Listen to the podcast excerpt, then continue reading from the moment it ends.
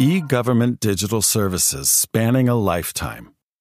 One of the many consequences of the COVID-19 pandemic could be an increase in the availability and use of e-government services, from registering a birth certificate through to drawing down a pension. While remote working and the associated need for real-time digital tools, from video communication to e-commerce platforms, have garnered many business headlines since the coronavirus emerged, the potential for governments to provide more of their own web-based non-coronavirus-related offerings has received less coverage. Yet progress has continued in rolling out e-government services since the United Nations started writing reports on the matter in 2001. Its latest survey, published in July, revealed that the e-government development index it uses to rank each country's progress rose on a global average basis by 0.5 points compared to the last edition in 2018. Denmark tops the index, followed by Korea, Estonia, Finland, and Australia. The global COVID-19 pandemic has reinvigorated the role of e-government, the report noted.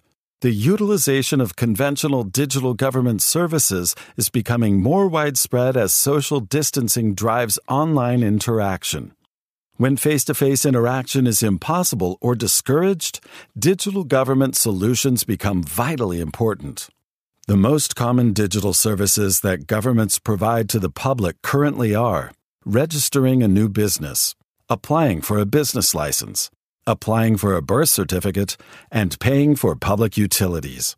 The benefits include increased efficiency and improved decision-making for public bodies and better, more accessible services for citizens. While the development of track-and-trace apps, self-diagnosis tools, and e-permits for curfews is in its infancy, it is possible for citizens to benefit from data-driven e-government services at every stage of their lives. Starting at the very beginning, parents can apply for a birth certificate for their child as soon as they are born via smartphone from the hospital. The certificate can then be saved in a personal digital vault to ensure it is secure and shared with relevant organizations when necessary.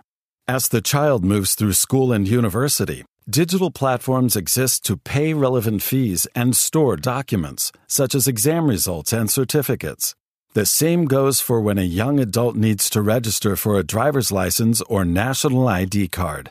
These important documents can be applied for online and kept in secure digital storage systems to be accessed by the user as and when required. Even where physical documents such as passports remain the default option, digital solutions can complement their usage. Governments are increasingly turning to online platforms so that citizens can renew or report lost passports on the fly. Digital tax is another area that is gaining a lot of traction around the globe.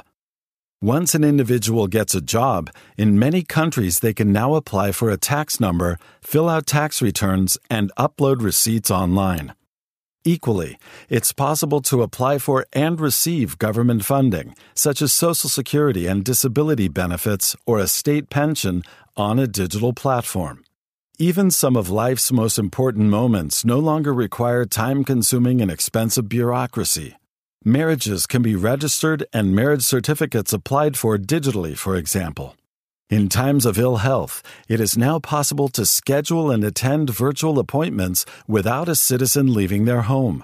The same goes for getting prescriptions. Much of what is now possible is thanks to innovation and technology. But while high-quality and user-friendly technology is responsible for delivering new services, it also has an important role to play in ensuring that citizens' privacy and security are maintained. As Liu Jinmin, Undersecretary General for Economic and Social Affairs at the UN, noted, progress towards the uptake of e-government services is confronted with existing and new challenges and risks, such as cybersecurity and data privacy. Thankfully, tools now exist to ensure these threats are mitigated. One example is digital seal technology, which guarantees the veracity of sensitive documents, such as medical records or access passes that permit entry to critical infrastructures. At a time when access to trusted information has never been more important, the ability to share key documents from accredited sources quickly and securely is a game changer. Companies such as Veridos, which is partly owned by global technology leader G&D, specialize in delivering secure end-to-end solutions and services to meet every government identity need. If, as expected, COVID-19 ushers in an era of e-government expansion and innovation, then making sure data and information is collected and stored securely, and citizens' privacy is maintained when they use services on offer will be vital. As citizens become more used to rely on e-government services throughout their lives, it is imperative they are able to trust the infrastructure behind them.